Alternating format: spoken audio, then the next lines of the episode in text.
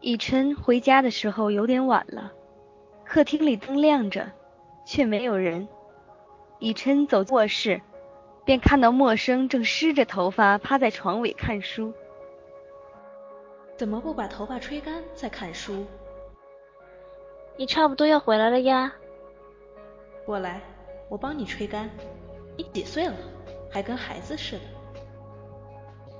哎，那是你要给我留的，当然要你负责啦。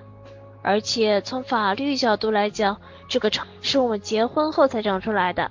所以算是夫妻共同财产，所以你有义务进行维护和保养。哼，你哪里来的这么多歪理？何律师言传身教呀。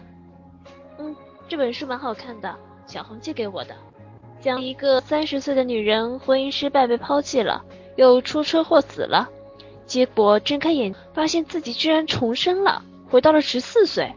然后就重新开始一生，很精彩。以琛，如果你回到十四岁，会怎么样啊？喂喂喂，你会提前去找我吗？那时候你才十三岁，未成年，刚刚小学毕业。也对。不过如果我回到十四岁，一定要考上你的高中，然后嘛，哼，提前把你搞定。哦，何太太，很遗憾的告诉你，我是不会跟你早恋的。哼，你还说过你大学不谈恋爱呢，结果还不是被我搞定了？手下败将何以言勇？有些人日子过得太舒服，真是越来越嚣张了。雨琛默不作声的将他的头发吹干，放下吹风机。然后突如其来的将仍在得意的某人抱起。哎啊！陌生，你的头发把我的衣服弄湿了，帮我把湿衣服脱掉。呃，你你想干嘛？你说呢？早上才，而且我明天要出外景。你以为我要做什么？回来为你服务到现在，我连洗澡都没洗，所以帮我脱掉衣服，我去洗澡。以琛靠坐在床头，看默生坐在自己腿上，认真的解着自己的扣子。最后一粒扣子已经解开，可是以琛却一点起身去浴室的动静都没有。怎么办？嗯我忽然想言传身教了。教学活动延续了很久才结束。谁是手下败将？我啊我，啊，老公你最厉害了。嗯，是吗？你这么夸我，我很想再爆笑一次。不要啊，明天我还要跑外景呢。别闹了，哎，如果真有回到过去这种事儿，其实我最想回回到十九岁。嗯，然后呢？然后就不走啦，想办法让的好好的。你要怎么让我好好的？是书不要我盯着念了，还是八百米自己会过关了？还是每周三不要我去排队抢糖醋排骨了。以琛，明天我们吃糖醋排骨吧。不想再来就别乱蹭。起码有我在，你不会得胃病了。你，你能照顾我？大概不能吧。但是你要照顾我啊，顺便你自己也照顾好了嘛。你看，以前你在忙，我都没时间去找你吃饭啊。为了我不饿，你就得一起吃。等到你工作的时候，我正好大四，没什么课了，肯定天天跑出来找你啊。一起吃饭，你就不会饮食不规律了呀。呃，不过学校到你事务所还蛮远的，我真辛苦。不远，公交车要一个小时吧，还不远。大四你不住校了，我租了个房子在事务所附近，你到事务所很近。那时候你肯定和我住在一起了。我才不会跟你一起住，我那时候才大四。一贯情少。嗯，我哪里有衣冠？陌生沉默了。的确，禽兽的衣服刚刚已经被他剥光了。嗯，我毕业了，我们住在一起了。然后呢？好吧，假设我在你的强迫下跟你住在一起了，然后呃……嗯，陌生，基本上我会让你主动提出来。那你会做两室一厅的吧？嗯，你还要专门的书房？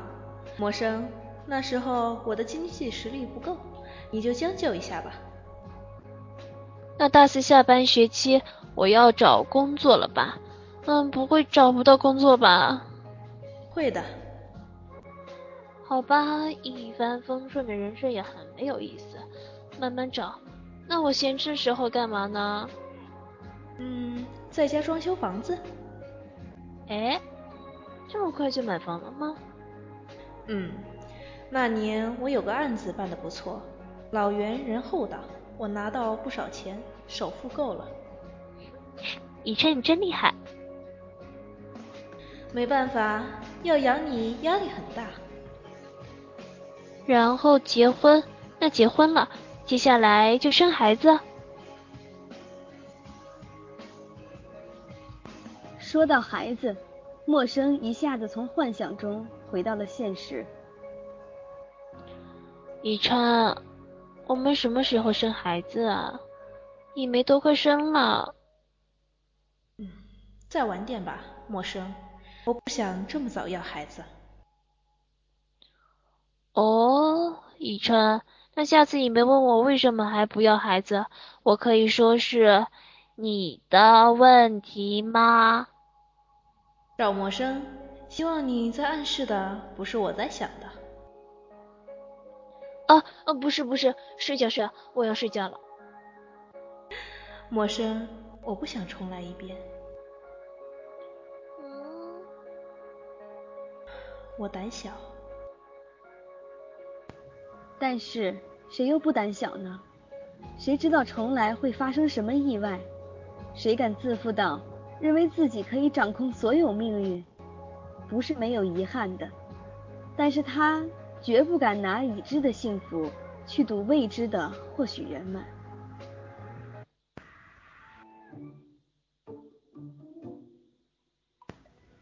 陌生婚后的日子过得着实不错。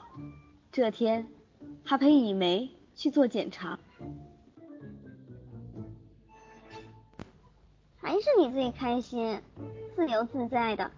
我马上恐怕连逛街时间都没有了。天天在家里带孩子，真是的，都怪张旭，我一点都不想这么早要孩子。不早了好不好？现在是最好了。那你和以琛打算什么时候要啊？都想要啊。陌生，你说会不会是阿姨和叔叔的缘故，所以以琛对孩子这事儿有点抵触？不知道啊，我猜肯定有点吧。哎，顺其自然吧。以梅很快生了一个女儿，小姑娘非常可爱，白白嫩嫩，粉雕玉琢，陌生喜欢的不得了，三天两头去以梅那探望。而小姑娘就喜欢舅舅，每次以琛一来，就咿呀咿呀的要舅舅抱。呵呵。我看以前也不讨厌小孩嘛，你是不是找机会好好跟他谈谈啊？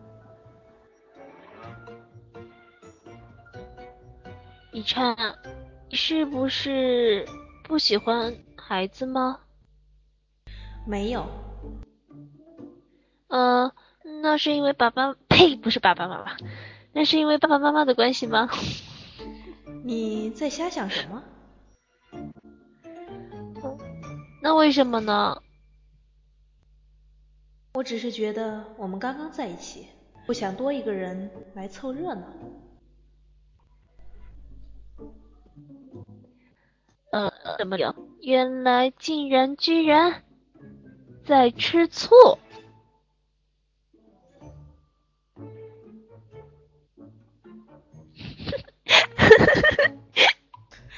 既然你这么想要孩子，就要吧。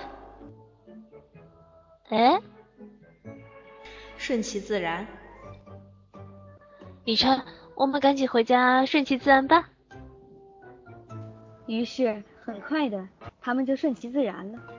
陌生的月事晚了一个星期，以琛无比镇定的去买了试纸，然后面对测验机，依旧表现得十分冷静。十月份某天的午夜，陌生被推进了产房，顺利的生下了一个八斤多重的男孩。赵默生醒过来的时候，已经是下午，在低低的交谈声睁开眼睛，以琛立刻发现他醒了，让他喝了些水。一梅和她的丈夫张旭一起凑到他床前。对了，小宝宝叫什么名字？好呢，雨呀，别知道，出生后来的。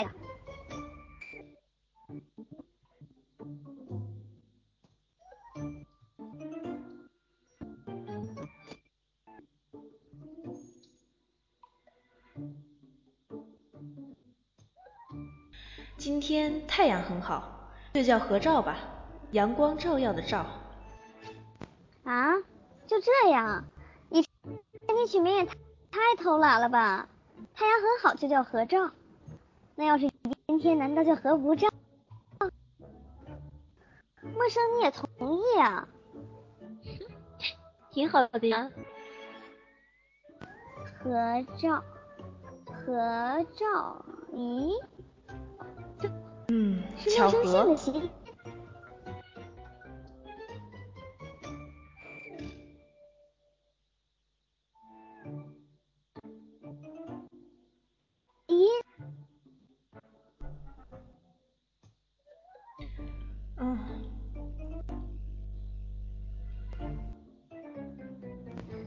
肯定是啦，是啊，你真是热心的。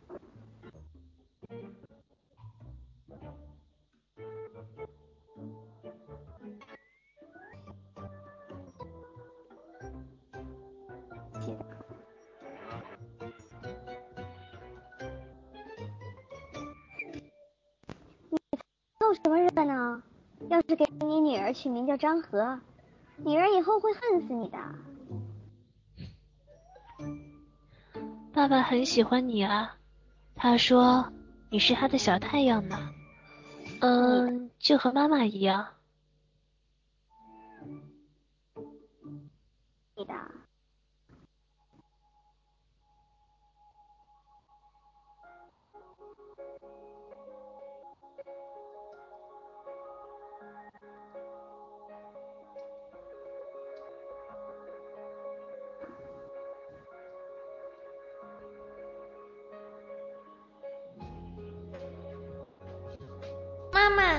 别的小朋友是生出来的，我我是拍出来的嘛，就像嗯拍皮球一样。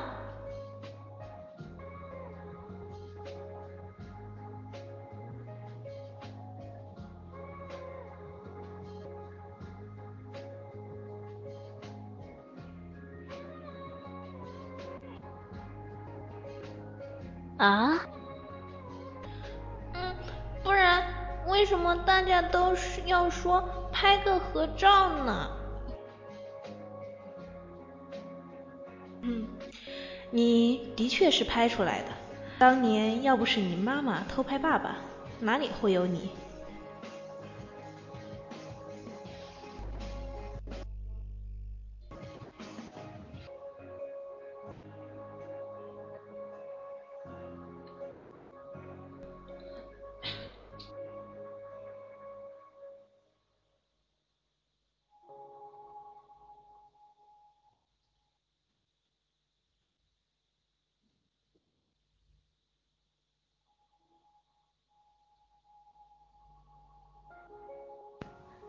这是一个和多年前一样阳光很好的午后，因大道上飘着草木清香，格子路面上映着一家三口长长短短的身影。这都是深坑啊！哟，我去。